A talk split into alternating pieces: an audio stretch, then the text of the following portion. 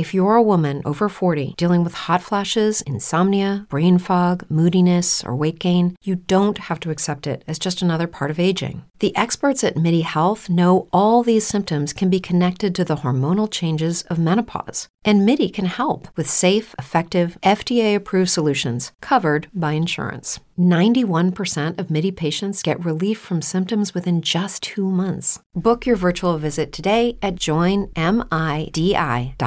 Brain fog, insomnia, moodiness, weight gain. Maybe you think they're just part of getting older, but MIDI Health understands that for women over 40, they can all connect to menopause. It's at the root of dozens of symptoms we experience, not just hot flashes. MIDI clinicians are menopause experts offering safe, effective, FDA approved solutions covered by insurance. 91% of MIDI patients get relief from symptoms within just two months. Book your virtual visit today at joinmidi.com.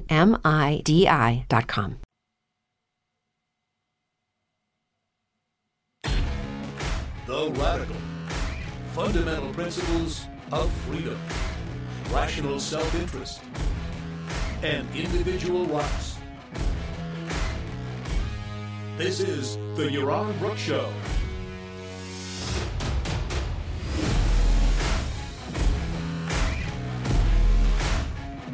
Welcome, everybody, to uh, the Yaron Brook Show uh, beautiful Saturday. Post Thanksgiving, post Black Friday, pre Cyber Monday weekend, right? I, you know, I assume most of you are shopping while the show is going on, uh, checking out the deals on Amazon and elsewhere, because you wouldn't want to make miss those uh, fantastic deals. I'm, I'm, I'm thinking, I'm thinking of, um, of buying a drone. Um, what the hell? I mean, it, it could be fun, you know, fly it around the island and stuff. I mean, it's it's hard to find anything to buy that I need and don't have. And I think a, a drone I don't have, and I while I don't really need it, it, it would be. a I think it would be fun. So I think I'm going to buy a drone this weekend uh, and uh, play around with it here in Puerto Rico. That should be fun. Maybe travel around. Maybe travel with it when I go, and uh, you know I could film my talks from.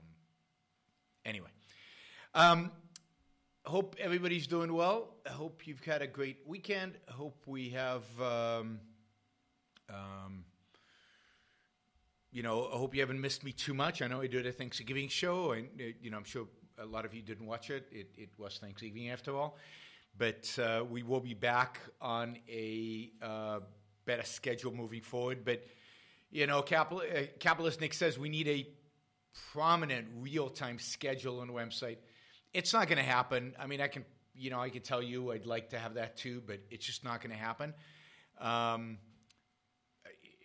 I'm just not not organized enough. This, this I don't devote enough time to just this. There's too too much other things going on in my life to be able to have a uh, you know to manage all that, and it's just not worth it.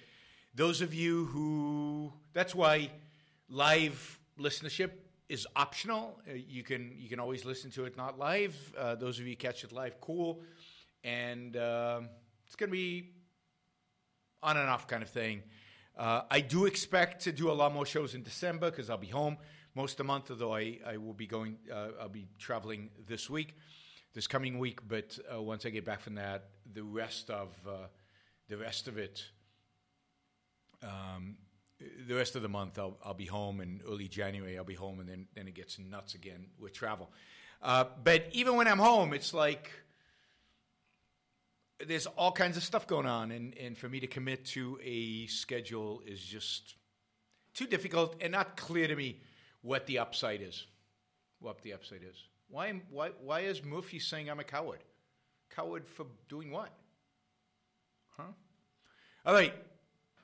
Um, Super chat is on. Anybody who wants to ask questions, and I'll just spend two dollars calling me a coward. Uh, go for it. Uh, you know, uh, uh, you can ask the questions. I'm gonna I'm gonna do some of the programmatic stuff first, and then catch up with your questions. So uh, I will I will copy and paste them into files so I don't lose track of them on the chat. But I will get to all of them uh, during the show.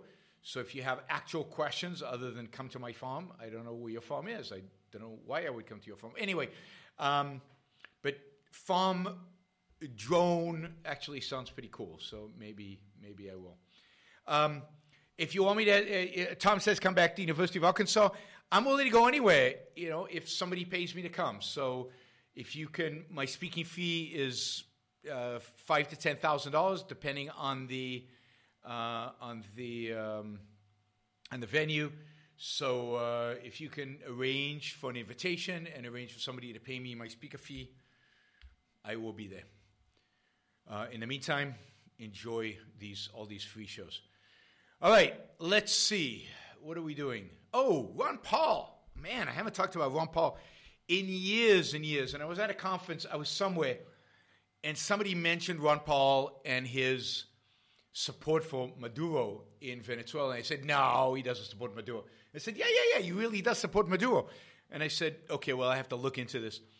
So I came back and I looked into it. And of course, he does support Maduro. And so in 2012, when he ran for president, I was hugely anti Ron Paul. I mean, I was really, really anti Ron Paul.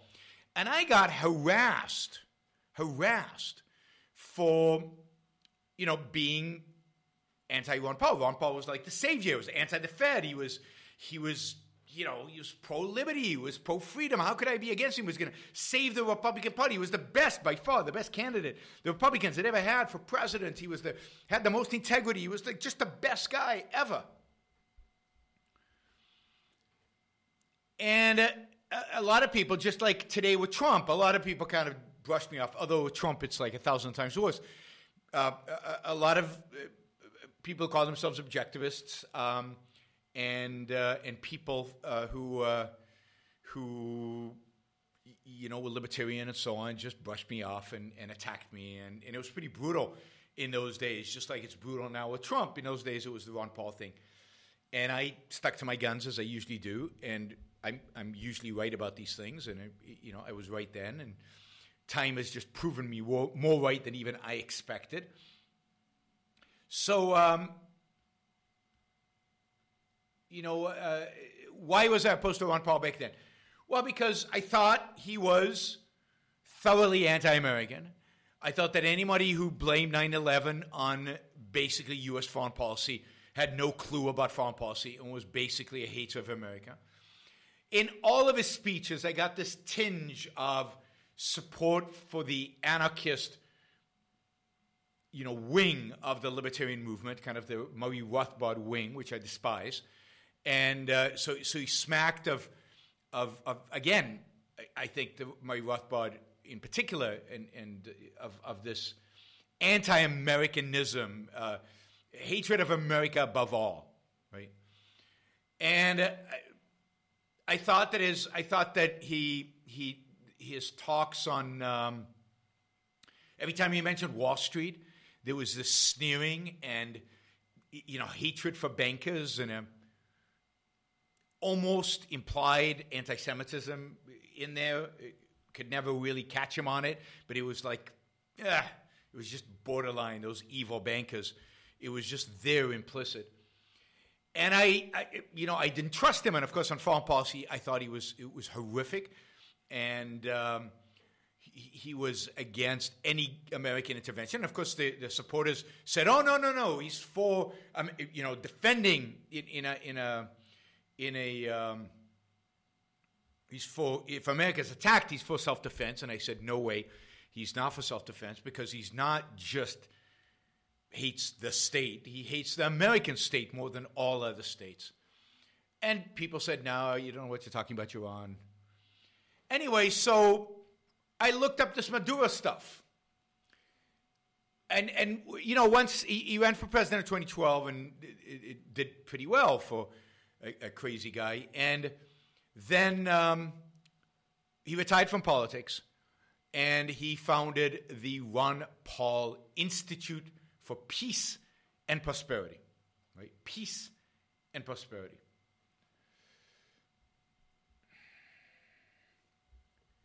And so I looked up. I said, it can't be really, you can't really support this. Somebody says, why did Jews love playing everyone I disagree with as an anti Semitic? Because so many people are anti-Semitic. Ron Paul has a, I mean, I didn't say he was an anti-Semitic, but he, you know, there's an implicit hatred of bankers, an implicit kind of blame that sounded anti-Semitic to me. And the more I read of Ron Paul, the more I think he probably is. And and uh, the, the von Mises Institute and many of those people back there, I, I think there is a bit of the anti-Semitic thing. And uh, look, there are a lot of anti-Semites in the world. And if you don't believe it, if you don't believe me, just go, you know, listen to Nick Fuentes or, or, or you know, look at the history. Look at what, look at what the Nazis did. Or is that a mythology as well? Is that a conspiracy theory? We made that up. Yeah, von Mises was Jewish, but nobody, everybody else at the Mises Institute was not, is not. And uh, they have distorted and perverted, distorted and perverted his philosophy, his ideas, uh, his economics to suit a completely, a completely different political, philosophical agenda that I think von Mises would be horrified by. Von Mises also wasn't an anarchist. Von Mises also didn't, again, implicitly support the South. Not implicitly, these guys explicitly support the South. So, all right. Uh, by the way, if you want an answer on USS Liberty, just use the super chat feature. I'd be happy to answer that. Um, that's to the to one of the guys in the chat. So I looked him up, and uh, not only did I find stuff on Maduro that is just unbelievable, but uh, I, you know, North Korea, Hong Kong, Iran, all pop up because they spend a lot of time at the Mises at the sorry Ron Paul Institute discussing discussing these kind of um, they spend a lot of time discussing foreign policy issues and it is truly truly disgusting offensive once you start reading this stuff it's truly unbelievable i mean maduro is described as you know just a democratically elected president of venezuela he's no dictator there's no corruption in the elections. Chavez was just a, a, a Democratic elected president. And indeed, I mean, it's the Ron Paul Institute should be could be titled the Ron Paul slash Noam Chomsky Institute. This is where the communist anarchists of Noam Chomsky and the Ron Paul anarchists are basically the same and I guess that shouldn't surprise me, but it still it surprises me because people still support these people. So it's not that socialism has starved the Venezuelan people. No, no, no, no, no, no. Absolutely not. Chavez and Maduro are democratically elected leaders of a country that's tried to stand up to the United States, try to be independent. And yeah, maybe they didn't implement uh, the libertarian policies of von Mises, you know, very well. But that's not what's starving Venezuela. No. I mean, Venezuela would be fine today. Venezuela would be thriving today if not for U.S. sanctions. Straight out of the leftist playbook, straight out of Noam Chomsky. The only reason, and, and, and, and what's his name, Michael Moore, the only reason Venezuela is struggling today economically, the only reason Venezuela is poor, is because of the United States. Right? I mean, and the reason the United States is doing this is we want the oil. We want the oil. It's, it's U.S. oil companies that are behind U.S. policy, which is basically starving the Venezuelan people. It's all about the opposition, and I'm quoting from their article. The opposition to Maduro inside Venezuela comes from the elites who have been traditionally allied with Washington in the looting of the country.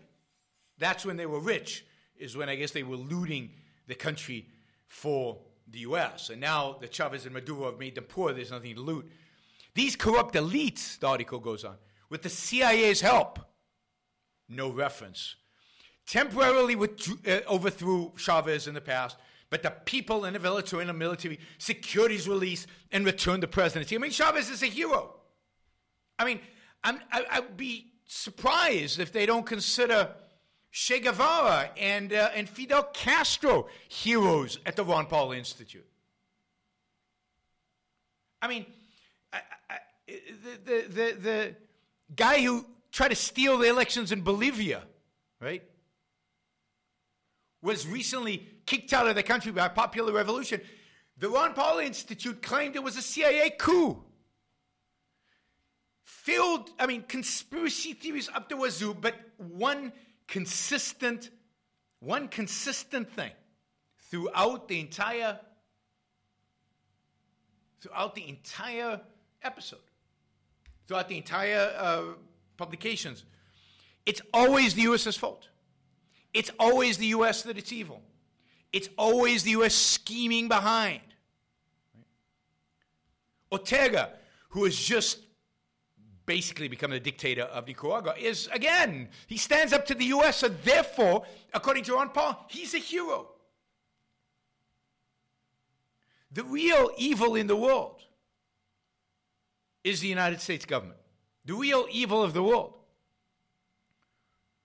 is America, according to the Ron Paul Institute. This guy is as anti American, anti American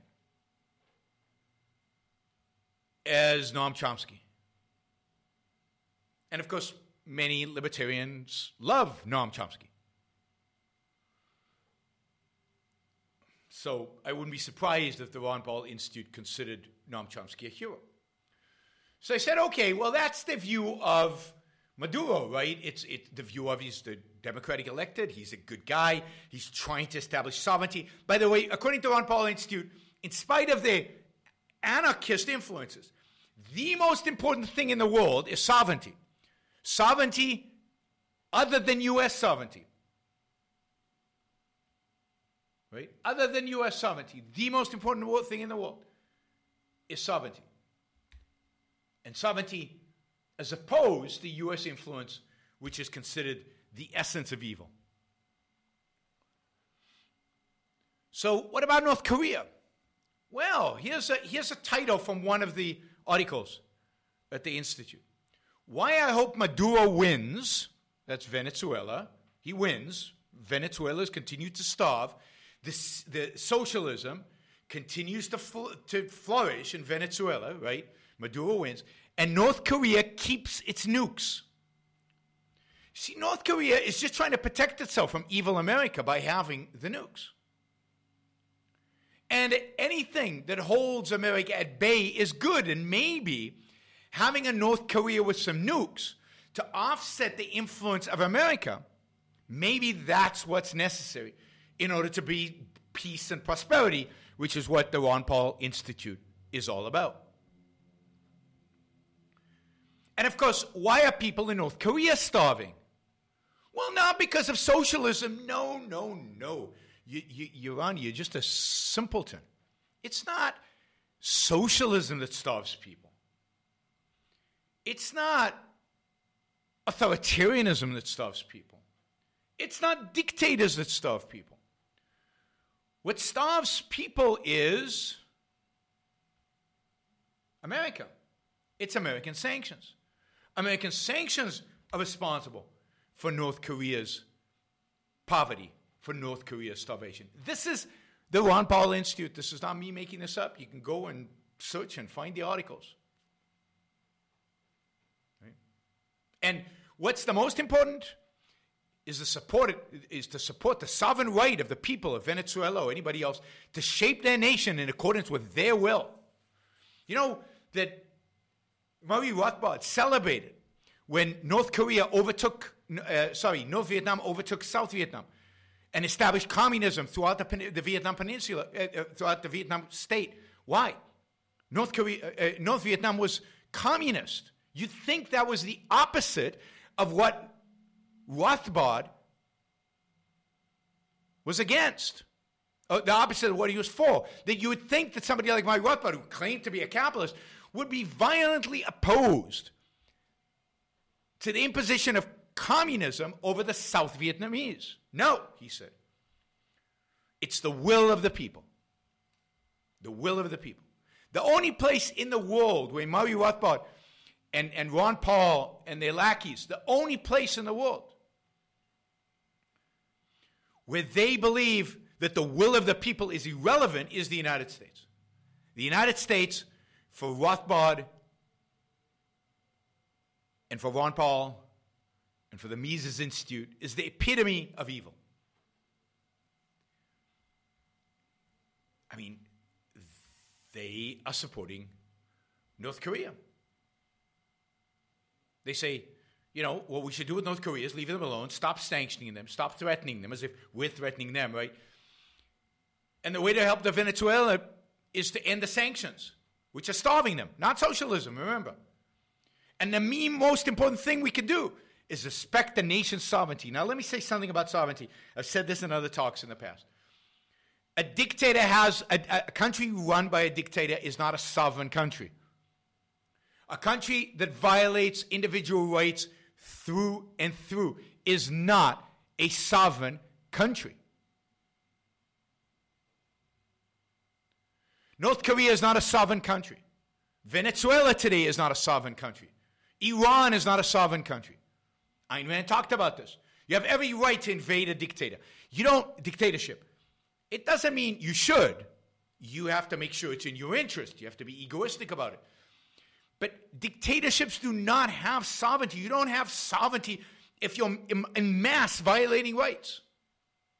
There is no right to violate rights. There's no sovereignty comes from the people in the sense that sovereignty comes from protecting the people's rights, from doing the function of government, not from just having power and control. Now, you think, again, this is, this is again why I'm so opposed to libertarianism.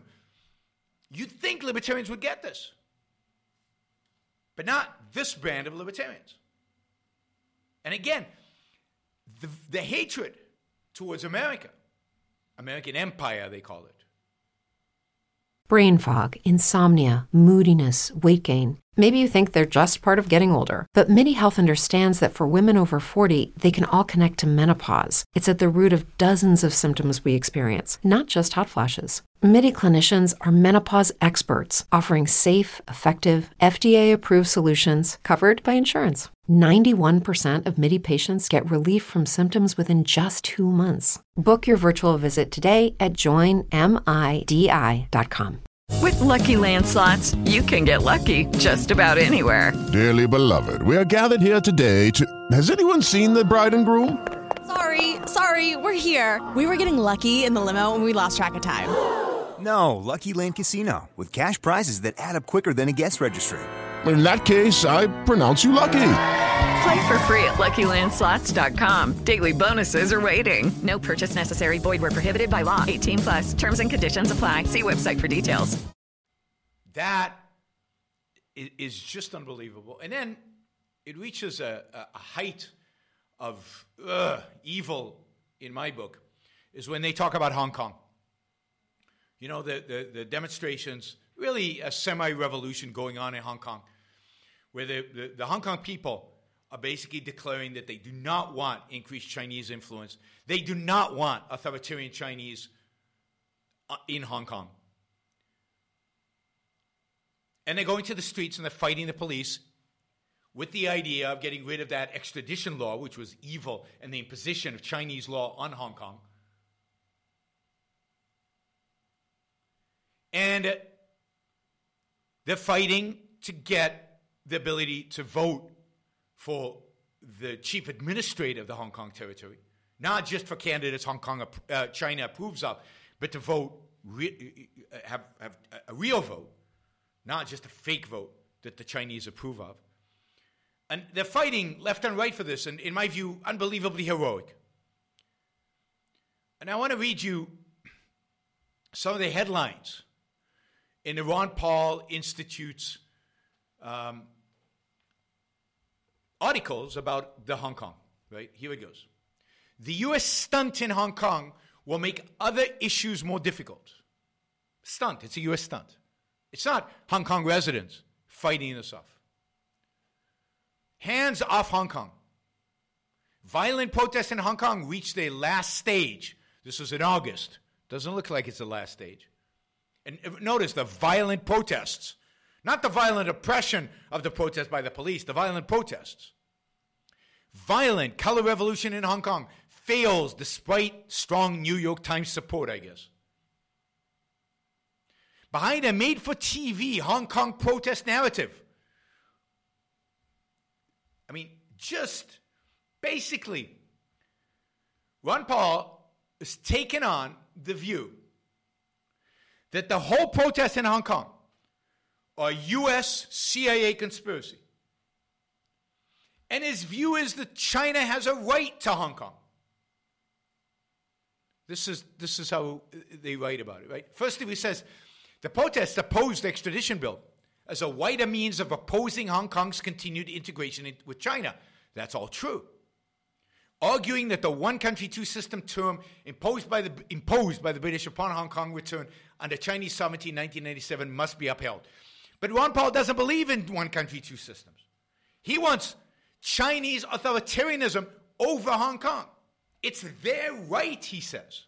I mean, it is mind boggling that somebody who stands for libertarianism, supposedly liberty, advocates for the exact opposite of liberty, advocates for an authoritarian regime and the imposition of authoritarianism onto, their, onto new people, people who are free right now.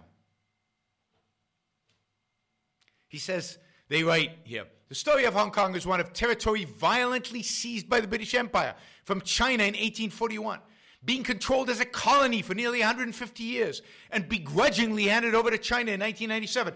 That's the story of Hong Kong, not the story of freedom. Who cares who controls Hong Kong if the people there are free? It is so horrific and evil. I mean, truly evil. He doesn't care about individuals. I mean, this is pure collectivism. Pure collectivism. Hong Kong belongs to China. And since it belongs to China, whatever China does with it is fine. And if they want to violate people's rights, that's fine.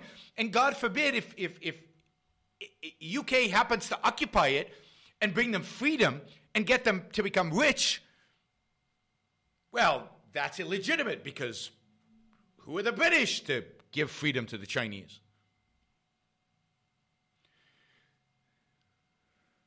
Today, he write, they write, the Anglo American International Order, Anglo American International Order, is fading with China now the second largest economy on earth and poised to overtake the US at any time. I mean, with relish, they write this. With economic and military power now on China's side, it has incrementally uprooted the vestiges of British colonial influence in Hong Kong. What are those vestiges? What have they uprooted? Freedom, capitalism, property rights, rule of law. But to hell with those. What's important is that Hong Kong not be influenced by America and its evil ally, the United Kingdom. And then he go, they go on to it. Hong Kong's elected government is now composed by a majority of openly pro Beijing, again, democracy, democracy. Hong Kong people voted for pro Beijing people. Therefore, it's okay for pro Beijing people to violate the rights of, of, of individuals. Now, what's fascinating about that last paragraph, this was written in July or something, or June or July, is that since then there have been elections in Hong Kong just last week. And the citizens of Hong Kong voted overwhelmingly in unprecedented numbers for the opposition. They basically kicked out all the pro Beijing parties and politicians. So that that portion of the Hong Kong electorate, which doesn't have, of, of the Hong Kong political bodies, that don't have a lot of political power, those portions are now overwhelmingly ruled by the opposition. So I wonder if the Ron Paul Institute will now change its tune about Hong Kong now that the people have spoken. Or they'll say, which is likely, that the people have spoken because the CIA has been bribing them, giving, handing out money to get them to elect, and it's really election fraud, all instigated by the United States. I mean, they are they are pro the extradition bill.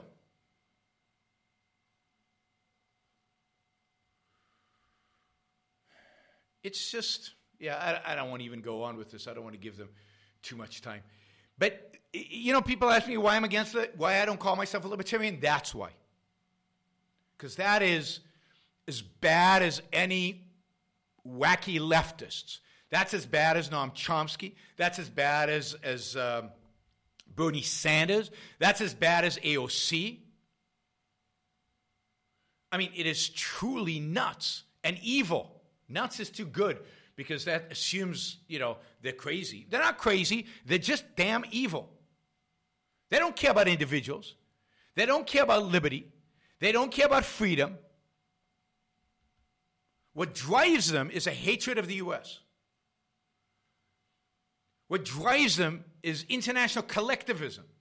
The collectivism, the sovereignty, the, the, the rights of every country other than the US and the people influenced by the US, because the US has been such a horribly influential country, according to them, in the, in the world.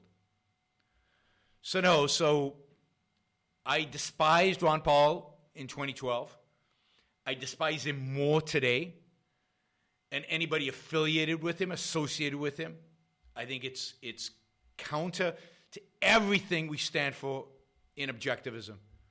Uh, politi- this is just the politics. I'm not even talking about the fact that he's religious and the fact that he's creepy on other issues. I'm just talking about politics.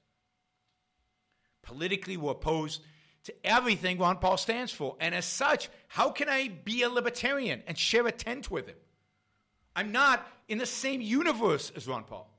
I'm not on the same political spectrum as Ron Paul. Ron Paul is a, you know, he's a unbelievable collectivist.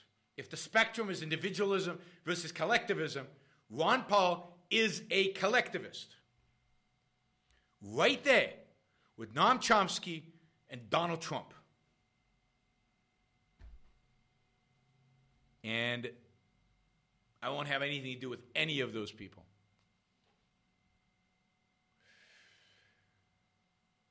Ah, all right. Um, we have got a bunch of uh, a bunch of super chat questions. Let me try to get ones that are relevant to this. Uh,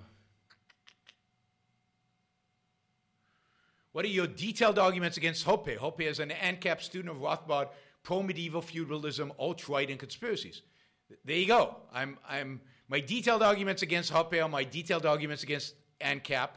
ANCAP is a contradiction of term. You cannot be an anarchist and a capitalist. You have to choose one or the other. Capitalism requires government.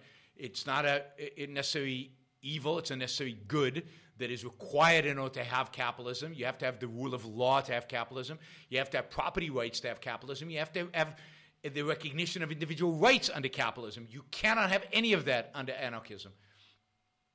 Uh, so I'm opposed to his ANCAP.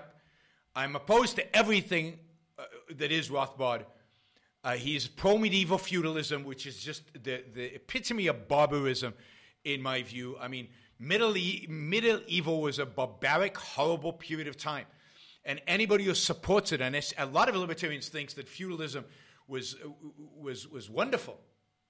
I mean, yeah, life was short, you know, uh, uh, miserable you know, poverty was, everybody was poor. It was just a horrible, disgusting period of time to be alive. So anybody who would glorify medieval feudalism is an enemy of liberty, an enemy of humankind, an enemy of progress, an enemy of technology, an enemy of capitalism. There is nothing good about medieval feudalism. Nothing good came out of medieval feudalism. The great art was when medieval feudalism started to disappear under the Renaissance.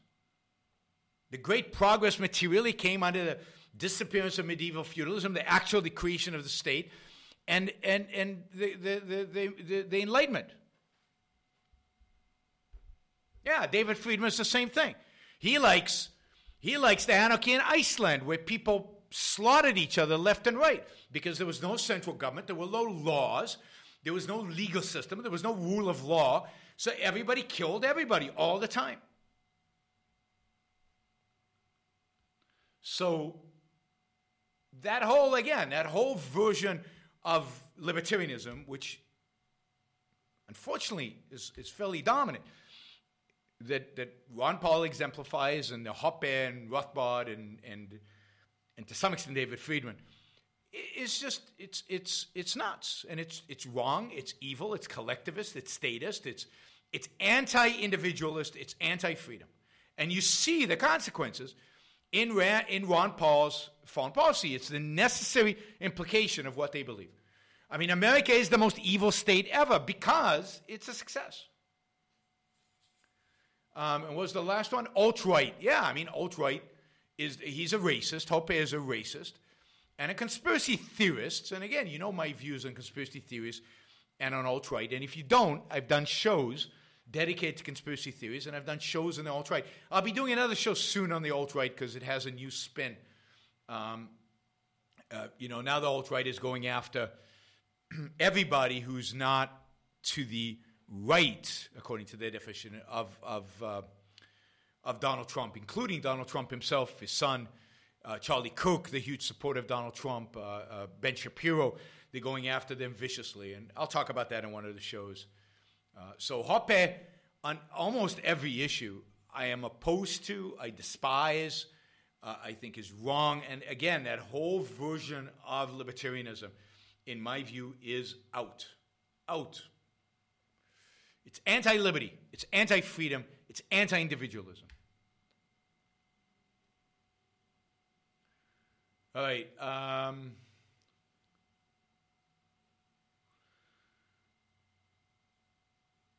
Best source on Chomsky for misunderstanding fans.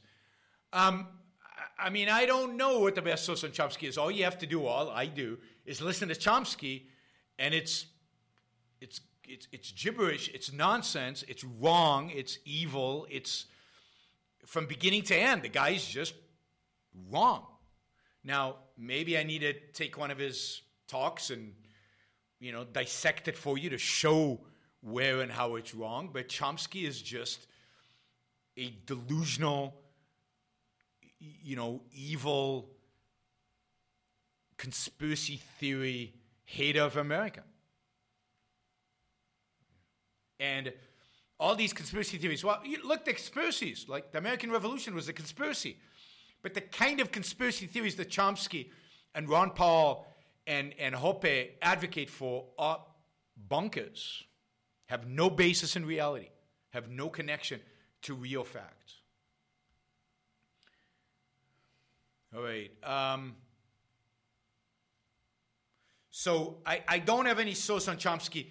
To me, it's kind of makes sense if I just listen to him. So my source is me. My mind, my knowledge is, is my source. Um, if you're a fan of Chomsky's, then really listen to him and, and think about it, right? Um, I, would be happy to do a show on Chomsky, debunking Chomsky. Let, let me find an appropriate, um, you know, an appropriate talk of his or interview with him that I think would serve well to do that. And I promise to do a Chomsky thing. Uh, by the way, you can find my debate with a Hoppe uh, anarchists uh, that I did in Poland, uh, uh, you know, about a year ago. You can find that online. So just look for Yaron Brook debate anarchy and you'll find it. All right, let's see. We got a lot of questions. Um,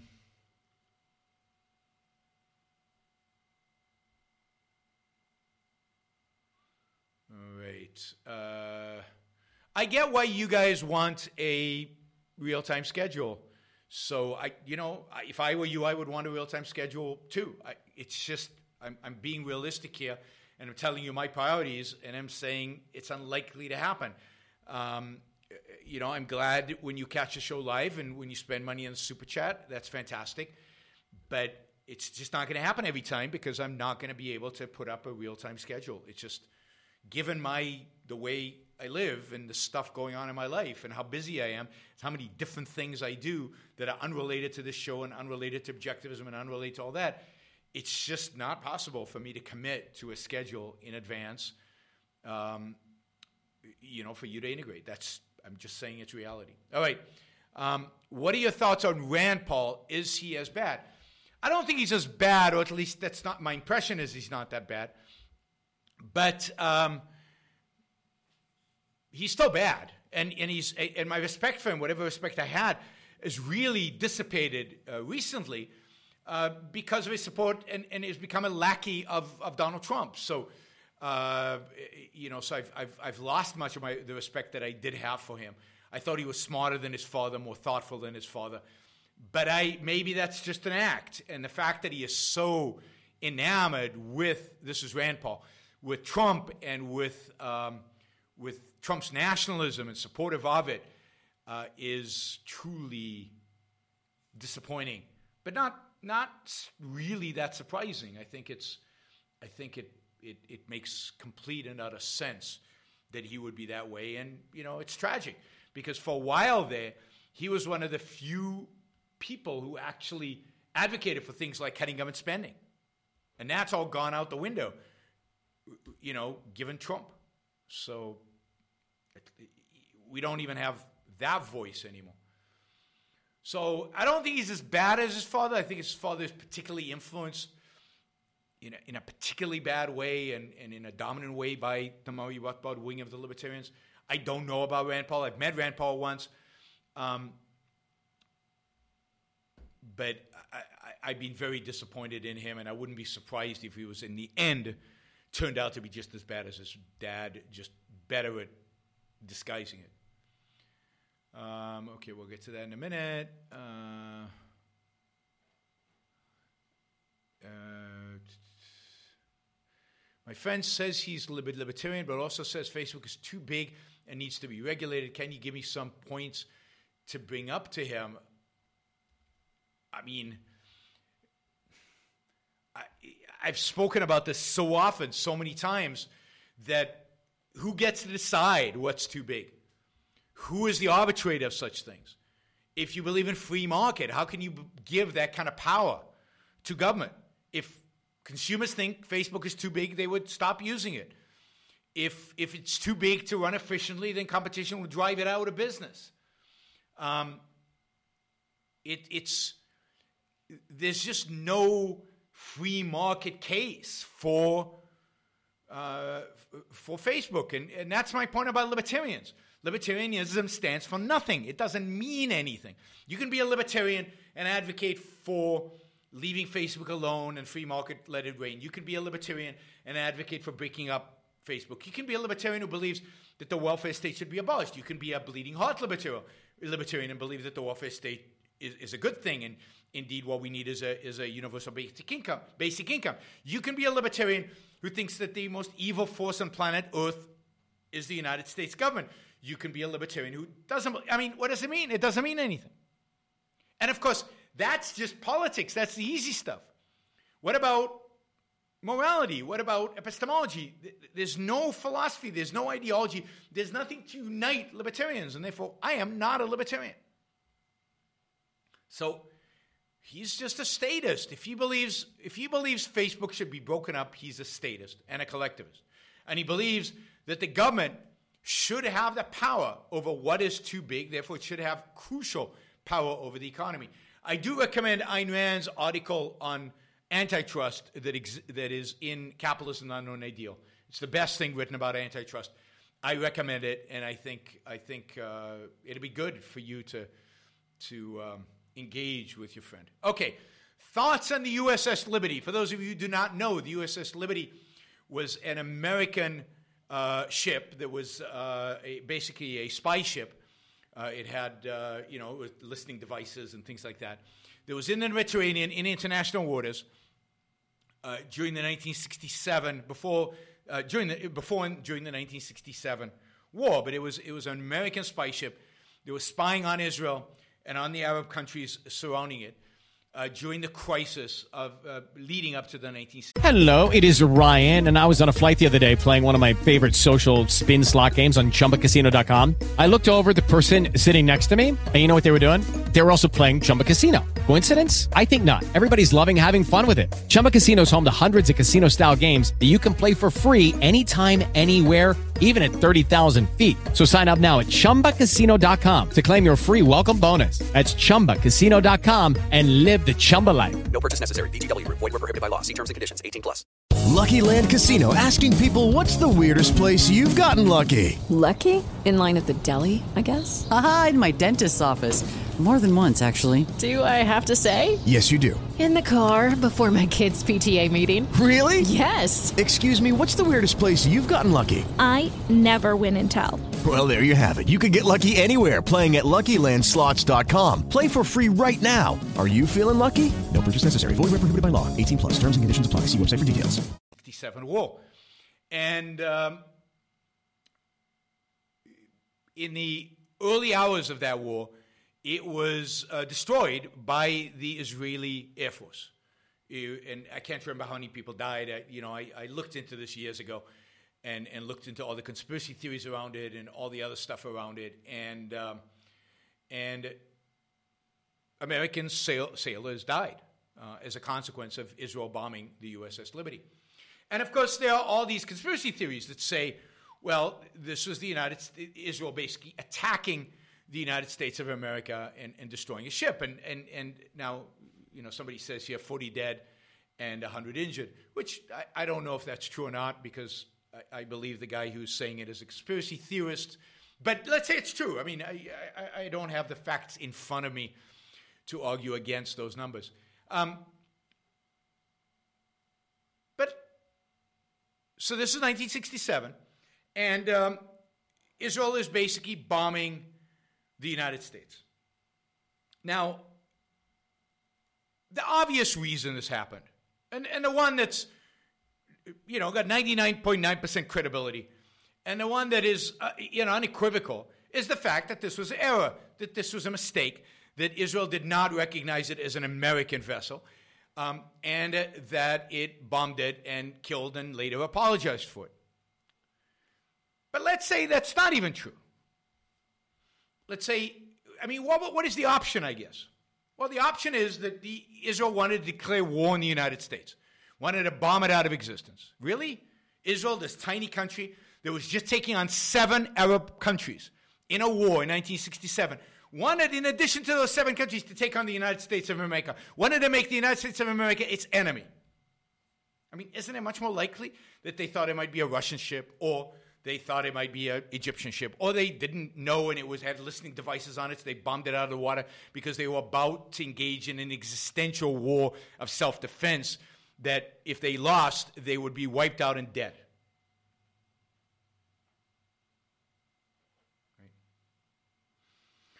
It wasn't a false flag attack to blame Egypt or Russia because nobody bought that Egypt or Russia did it. Everybody understood that Israel did it. Everybody, including the Americans. And yet the American government came to the conclusion that it was an accident. And the American government, which was hostile to Israel, not hostile, but neutral towards Israel pre 1967, actually supplied no arms to Israel up until 1967. From 1948, when Israel was established, until 1967, not a single weapon was delivered by the Americans to Israel. All the weapons Israel had in 1967 were, were European weapons. Then, after 1967, America became the largest arms supplier to Israel. Now, if, if Israel had really bombed an American ship, would America have done that? Well, of course not. The only reason they, I mean, they did it because they recognized the fact that it was an error. And in war, in war, for those of you who've never been to war, those of you who don't know war, those of you who are naive about war, in war, a significant number of casualties. Indeed, in some wars, the majority of casualties are friendly fire casualties. War is messy, dirty, horrible. The fog of war is really a fog. Half the time, you don't know what's going on. And the idea, the mistake studies is, I mean, I, I have firsthand knowledge of Israeli pilots taking out whole columns of Israeli tanks. Is that, was that a false flag? No, it was an accident. Some of those pilots actually committed suicide afterwards. I know just examples of stupidity. I can give you a firsthand example of stupidity. I mean, my unit in Israeli intelligence in 1982 identified a Syrian ambush a Syrian ambush over an Israeli column going into Lebanon. We delivered that intelligence the night before that could have prevented the ambush. And the people who we delivered that intelligence to, I literally, physically delivered evidence. Drove the whole night, drove hours in the middle of the night to do it. And the people who received the intelligence refused to acknowledge it, accept it. And as a consequence, young Israelis died the next day in a Syrian ambush. There's no conspiracy theory, it's just stupidity, arrogance, fog of war. War is hell. The USS Liberty episode has been looked at over and over and over again over the years by commissions of Americans, Israelis, and so on. And the overwhelming, it's not even a question, 100% certainty is that it was an error, it was a mistake. And to think otherwise is not to understand. Israel did not need to attack the U.S., to pretend that it was Russia in order. I mean, they won the war without any American help. Zero. There was no American help during the 1967 war. And yet, they eviscerated the armies of seven Arab countries in six days. It's called the Six Day War as a consequence. They didn't need to convince the U.S. that some other country was attacking them so that they would join the war. And indeed, it didn't work if that was the goal. And the U.S. would have done something about it if that was the case. So, all right. Um,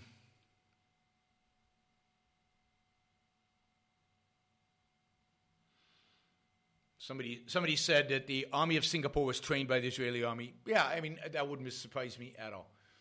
Uh, a lot of armies around the world, a lot of small country armies around the world have been trained by Israelis. Okay, somebody writes, I find Jeffrey Tucker to be only with body and with anything interesting to say, particularly his attacks on the alt right. What are your thoughts? Yeah, I mean, uh, Jeffrey Tucker, I don't know how with body he is. He's certainly an anarchist. Um, is a, often a good, thoughtful writer, in his attacks on Trump and his attacks on the alt right, his attacks on racism, I think are, are quite good. Um, but also his disrespect for Ayn Rand is kind of, I mean, he claims to be a big fan, but then he, he, he, he says silly things about her. And I mean, yeah, of, of all of them, Jeffrey Tucker, I enjoy reading some of his stuff, uh, uh, particularly when he goes after the, the kind of alt right and, and when he goes after Trump. Um,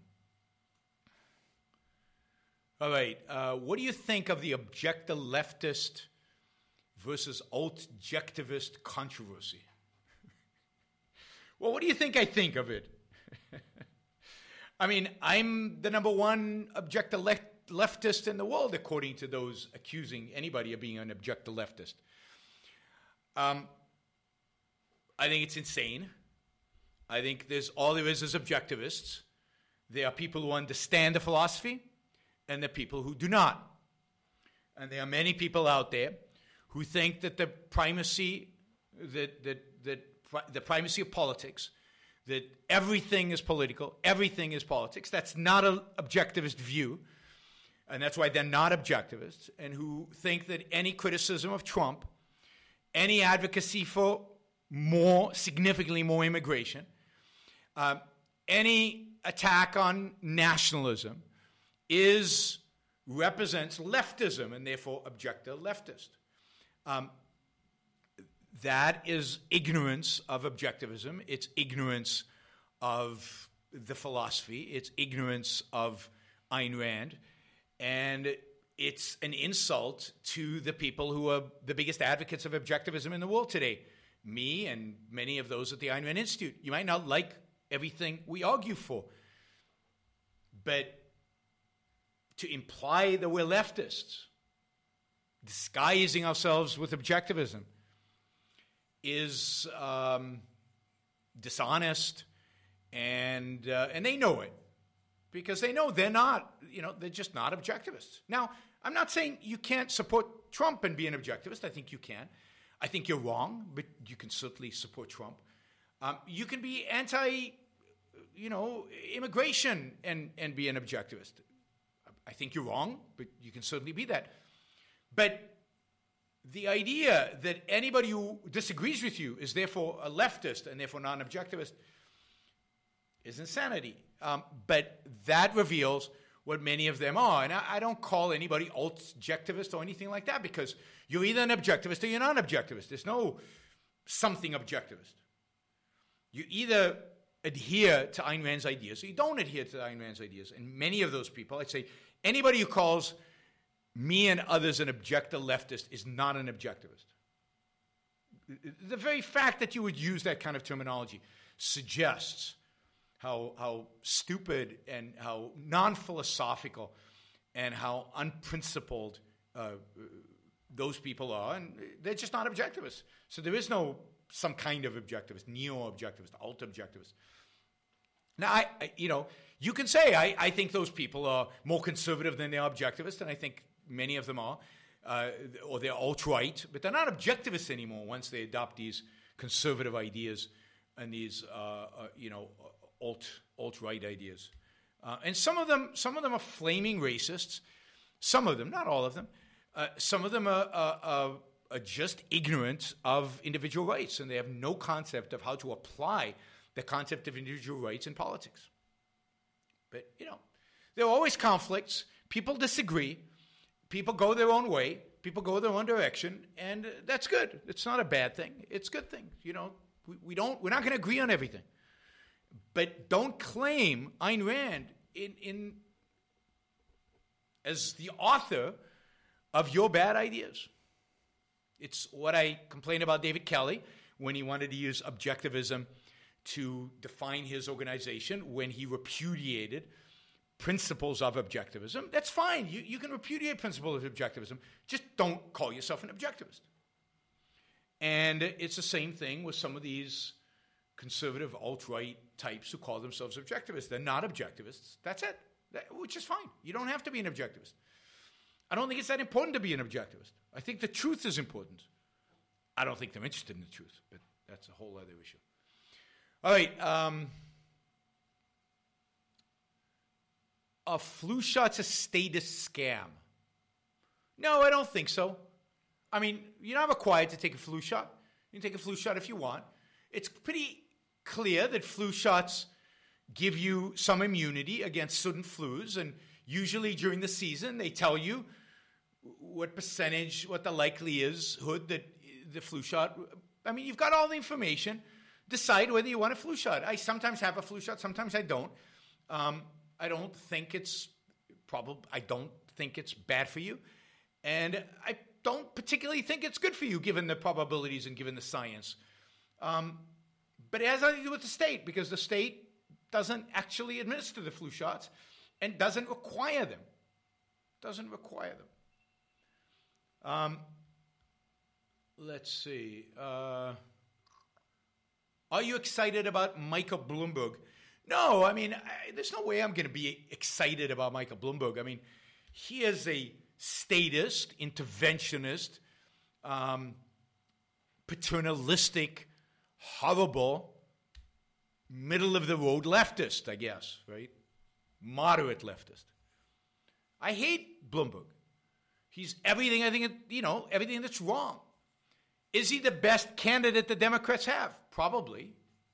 Would I vote for him over Donald Trump if that was the choice? Probably. Because for the reasons I've already articulated, I, I believe Donald Trump is one of the worst options, one of the worst presidents we've ever had. But am I excited about him? No, I can't be excited. I'm not excited about anybody running for president. Certainly nobody on the Democratic platform excites me. Um, but I don't think he can win the Democratic nomination. He, he just he's too New York, he's too Jewish, he's too rich to win in the in the modern Democratic Party. So I think he's too late uh, entering the race, and I don't think he can win. He's not going to connect with the working class. He's not going to connect with the kind of people that, for some reason, Biden connects with, or, or, or that, or that uh, Sanders connects with. Some of the Trump voters, who I think would vote for Biden or Sanders over Trump, maybe, but uh, never would vote for Michael Bloomberg. So, no, I'm not excited and I and I I really think he's so far he's got so little coverage. He's it's very weak, very weak entry. Uh, a non-interventionist libertarian told me to go fight in Hong Kong. Otherwise, anything else is fake and counterproductive. Will just lead to worse problems for Hong Kong citizens. How to support Hong Kong? You know, support Hong Kong by giving them moral support, by by arguing for them, by telling them, you know, they are right, they are just. Uh, that's all you can do. I mean, there's no reason for you to, to, to fight for Hong Kong. It's not your country. There's no reason for you to go over there and, and fight uh, unless you want to live in Hong Kong. Uh, but again, this is so materialistic, which is so many libertarians are, right? It's all about materialism. It's all about the fight. No, it's about ideas. It's about presenting ideas. It's about arguing for ideas. It's about fighting for ideas. Ideas shape the world, not battles. So if you want to fight for Hong Kong, articulate the ideas of freedom, ideas of liberty, so that so that you know give them the more support, the more courage to keep going. You don't have to go fight there. That's, that's such a barbaric alternative. You either fight for them or don't talk. You you know you, you, it's meaningless. No, there are ideas at stake. There's real ideas at stake here. You've got to support liberty, and by doing by supporting the protesters in Hong Kong, you're supporting freedom and liberty. Give them then intellectual ammunition to keep fighting. Okay, David Kelley made some important contributions in his Intro to Logic textbook. Any thought on the direction he took in his contributions? I, um, yeah, I mean, he might have made some important contributions in the Intro to Logic textbook. Um, you know, he had another book, and I, I forgive me, but it's a long time since I dealt with the kind of David Kelley issue. But he had some other he had another book which I thought was unbelievably rationalistic, and I think other intellectuals within the objectivist movement thought it was very rationalistic. Um, that that um, I don't think it was his logic textbook. It was the book he did before that. Um, I, I, I, you know, I think he disagreed, and I'm not going to get into it now. He disagreed with objectivism about fact and value. And then he went on to add two virtues to objectivism. And again, you can think that Ayn Rand was wrong about the virtues, and there should be two more. But that, and that's fine. I have nothing against that. You can make a, an argument, a good argument or a bad argument for that. There's nothing to say that everything Ayn Rand said is carved in stone and never changed, and it's the truth, and that's it. Um, but then don't call it objectivism. What you call it is, is Kelleyism or whatever. I, I, I think I'm my you could say my ideas are my ideas are based on objectivism. I'm a, a, fan of Ayn Rand's. A lot of my epistemology is the same for Ayn Rand, but I, I disagree with her about these virtues, and here's why. And that would be fine. But to say this is objectivism, objectivism is a so called open system, anybody can add anything to it, then who arbitrates what is an, is an objectivism? Now you say the truth, but who, who gets to decide the truth? It's philosophy. So we as individuals get to decide. The whole point of Ayn Rand saying no, Ayn Rand said explicitly no. My philosophy, my philosophy is objectivism. It's what I wrote, it's what I articulated. That's it. That's objectivism was to protect against David Kelley, was to protect against people claiming to speak for the philosophy of objectivism. What I say on the show is not objectivism. It's Yaron's interpretation, application of objectivism to current events, to his understanding of ethics, his understanding of my understanding of all these things. It's not part of the corpus of objectivism. Only what Ayn Rand wrote is part of that.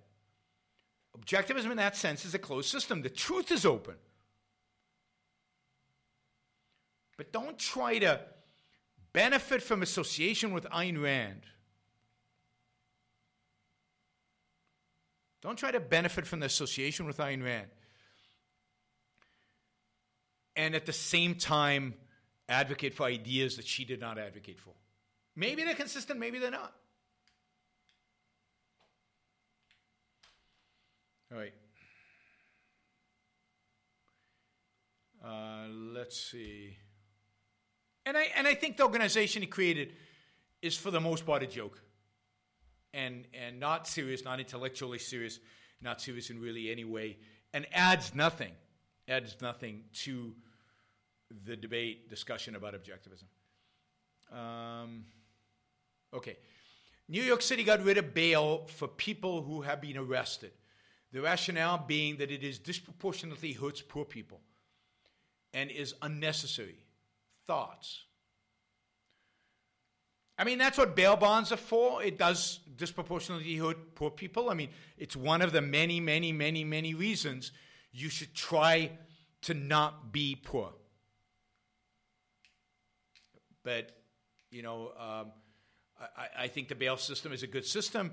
You, there's certain people who should not be out in the street, and there's certain people who, because of bail, are not going to run because are real financial consequences to them.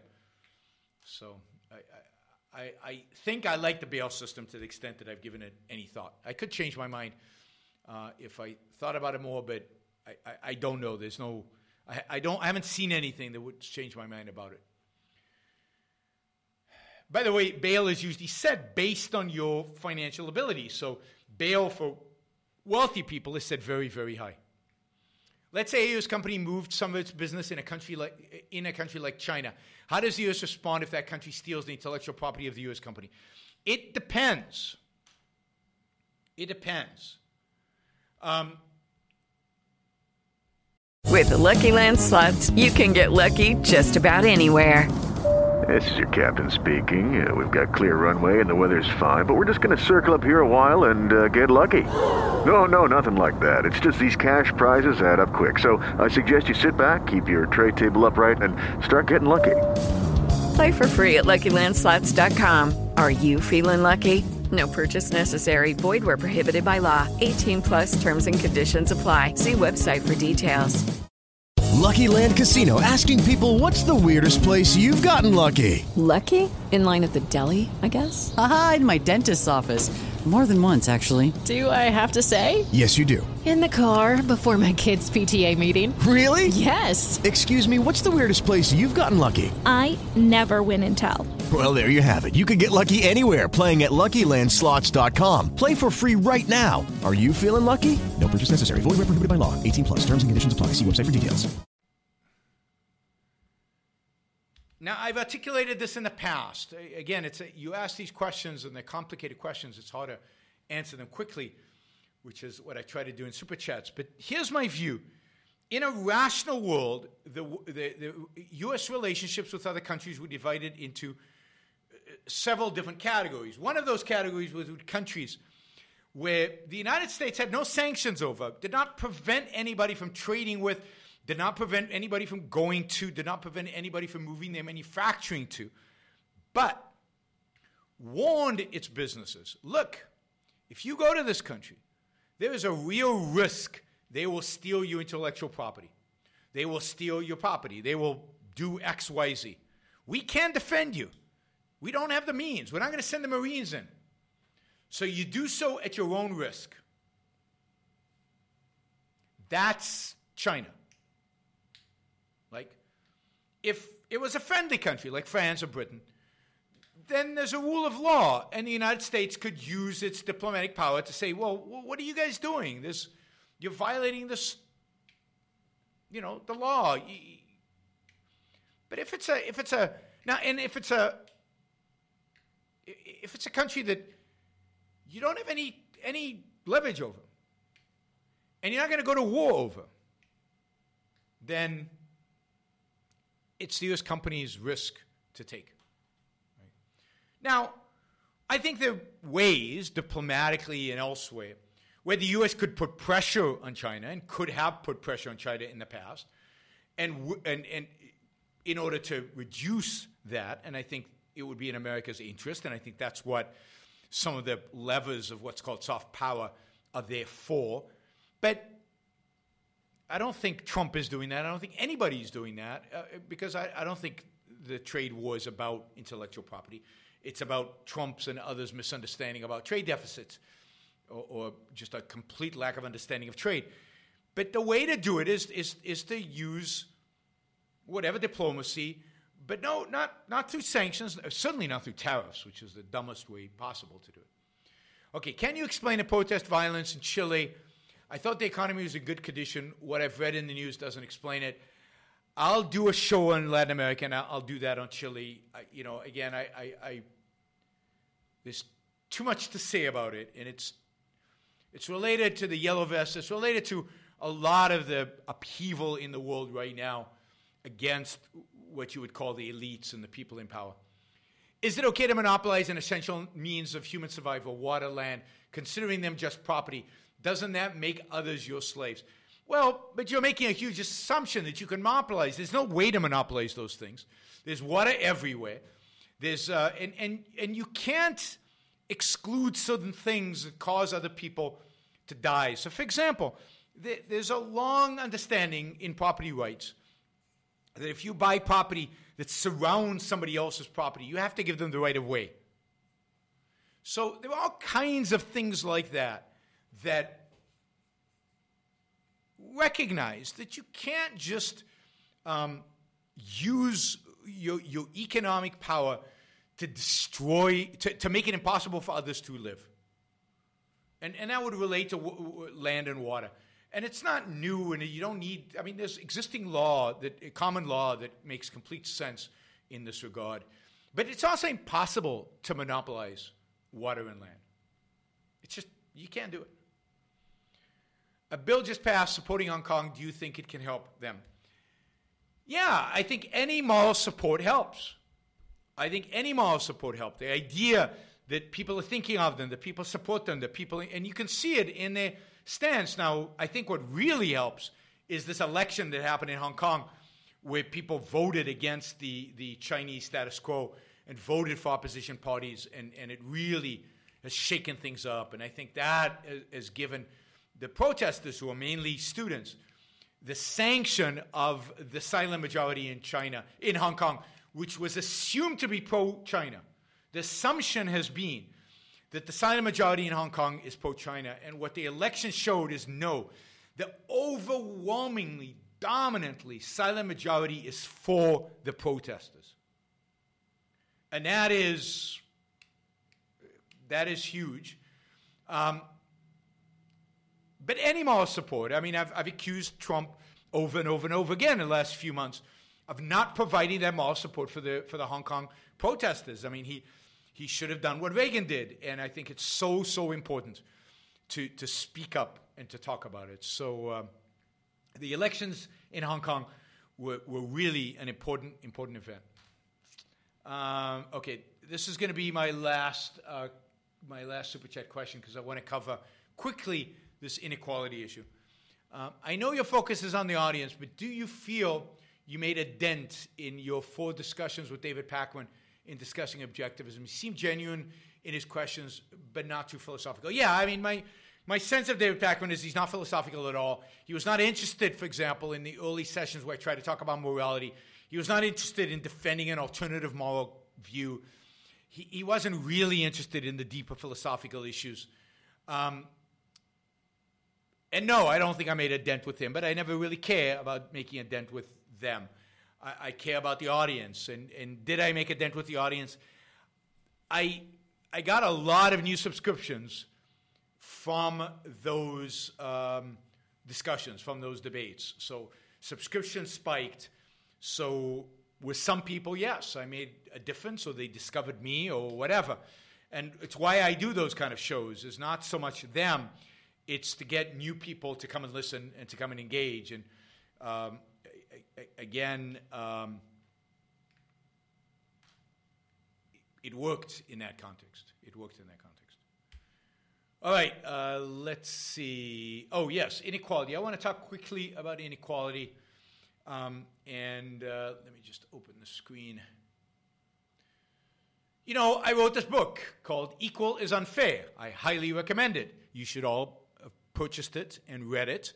Uh, I know most of you have not yet purchased it, so I encourage you to do so. I think it's an important uh, book. I think over the last, I'd say, eight years or so, uh, inequality has become a truth. It, it, it is almost like climate change. It's just unquestioned. Inequality is getting worse. It's, it's getting worse in the sense that the rich are getting richer. And, and, and implied in that is that it's at the expense of the poor, um, that the poor are not getting richer, that uh, wages are delinked from productivity. I did a whole show about that. And that generally, uh, the world is much worse for the kind of working middle class, and uh, their standard of living is lower.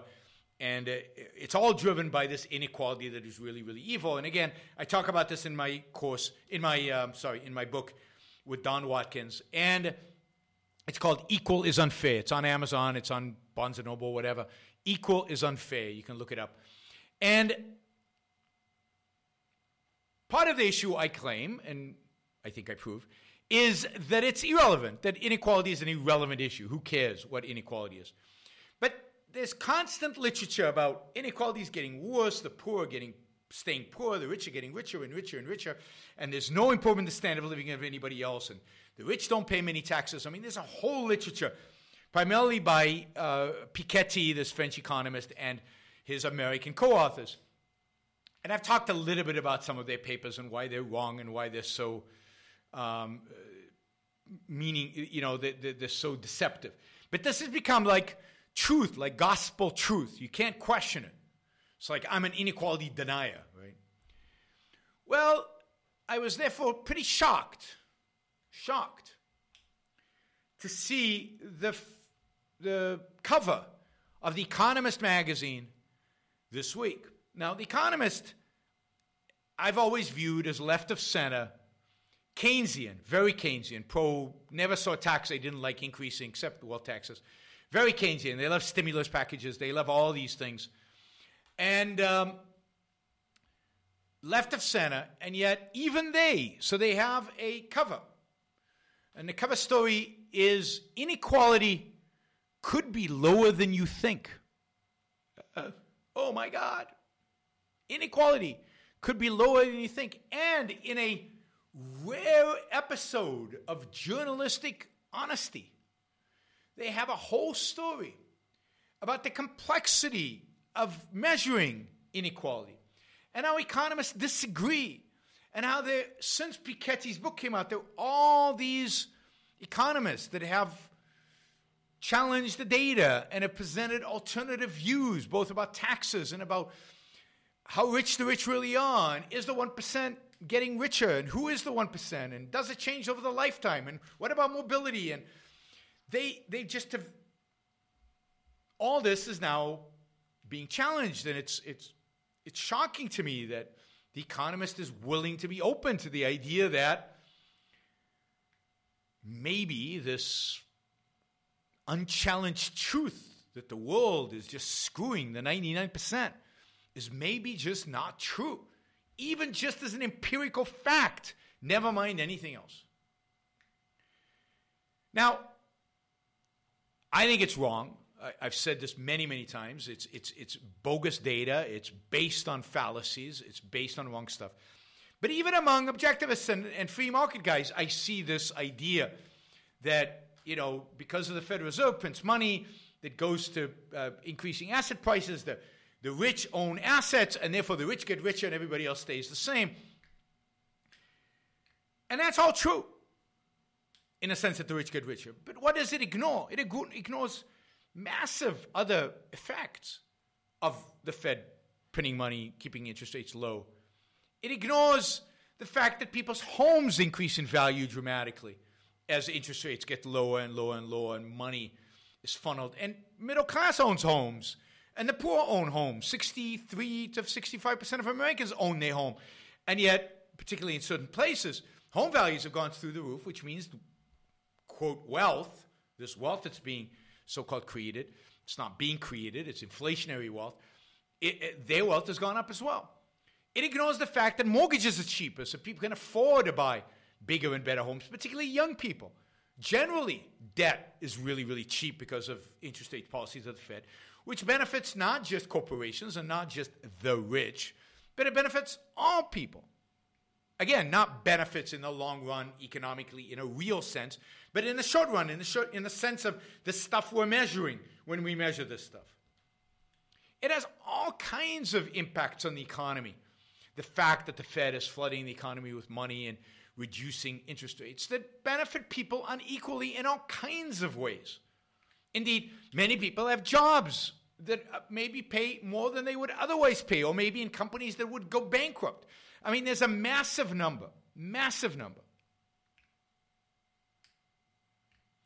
of companies that are probably zombie companies today, that in a real interest rate environment would have gone bankrupt because they can only survive today because they keep borrowing money at low, unbelievably low, irrational interest rates. And that has all kinds of impacts on workers, on bondholders, on.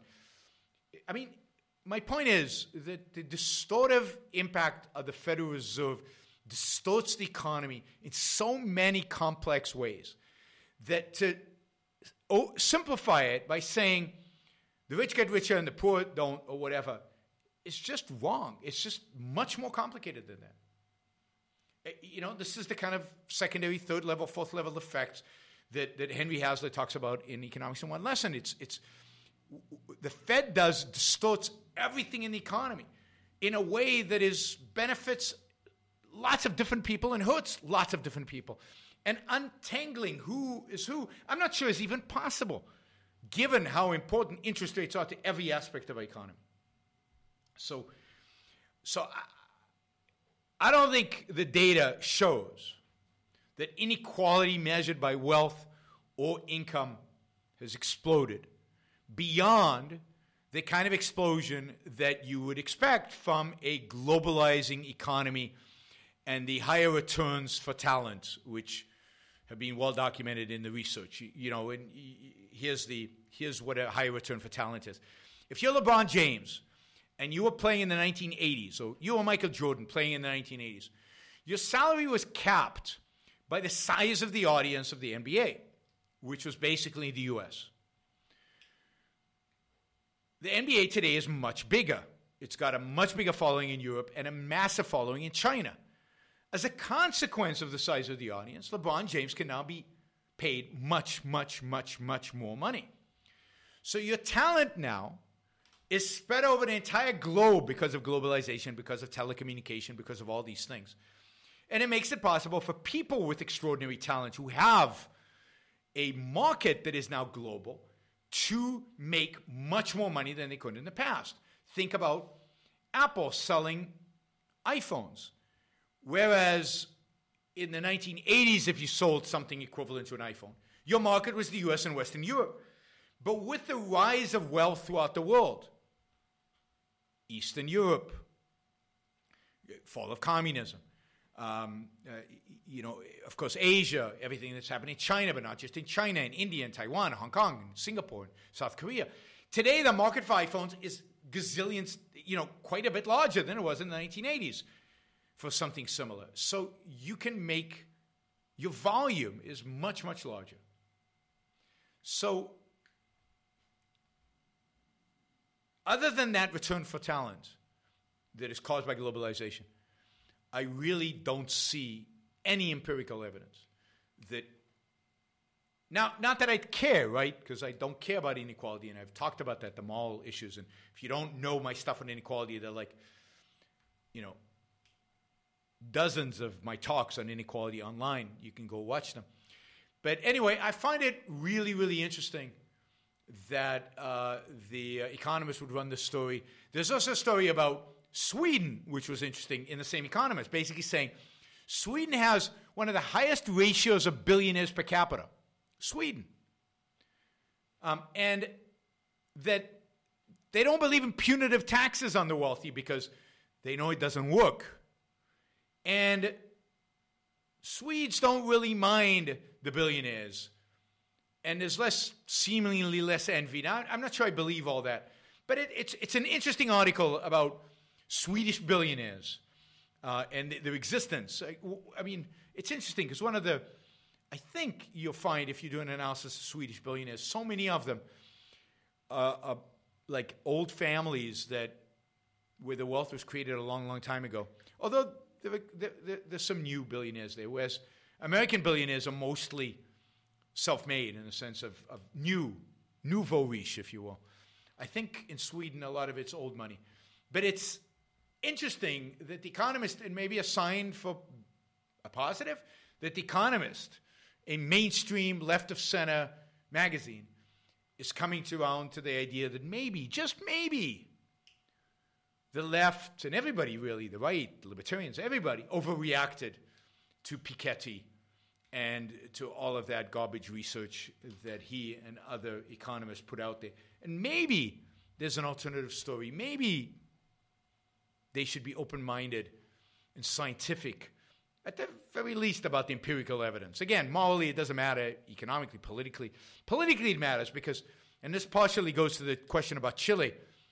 The more you tell people there's inequality, the more you tell people it matters that there's inequality, the more you tell people that inequality is a bad thing, that inequality is immoral and economically bad, the more you tell people that the rich are rich by exploiting the poor, the more the poor are going to be pissed off. The more the poor are going to be upset. And that's a big part of what's happening in Chile and, and some other countries, is that the poor are being convinced by the rhetoric, by ideas, that they are being screwed by capitalism. They are being screwed, even though they're much richer than they used to be because of relative economic freedom in Chile. They've been told for the last six, eight years that they could be much richer if not for those evil rich. And you've got, and nobody defends the rich. I mean, the productive rich. Nobody defends the productive rich. Nobody, nobody defends production. Nobody defends capitalism. Nobody defends free markets. So all they hear constantly, nonstop, inequality is evil. Inequality is increasing. Inequality is bad. Inequality screws you. And they respond to it. And they respond by going out in the streets. And I think ultimately that is what explains Chile. And yeah, says, not even the rich. Absolutely. The rich are the last people to defend themselves. So, because the rich feel guilty, because they buy into the rhetoric as well. You see it on Bill Gates.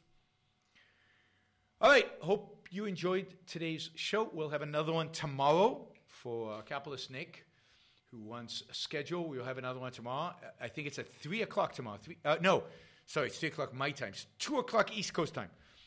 2 o'clock East Coast time. Um, there will be another Yaron Brook show. Uh, and I look forward to seeing you all there. Uh, in the meantime, those of you, this is a great time in December to start supporting the Yaron Brook Show. You can do so at yaronbrookshow.com slash support, yaronbrookshow.com slash support, or at subscribestar.com slash yaronbrookshow. I appreciate all of you who support the show. December is a great time to sign up, and um, December starts tomorrow. Also, if you're interested in any of the topics here, there is a ton of material on my channel. A lot of lectures, a lot of talks, a lot of real, go into real detail about, about Israel, about Venezuela, about inequality, about libertarianism, about the Federal Reserve. Just do searches online and you'll find a doodle amount of information about all of this, at least all of my views on this. So have a great day.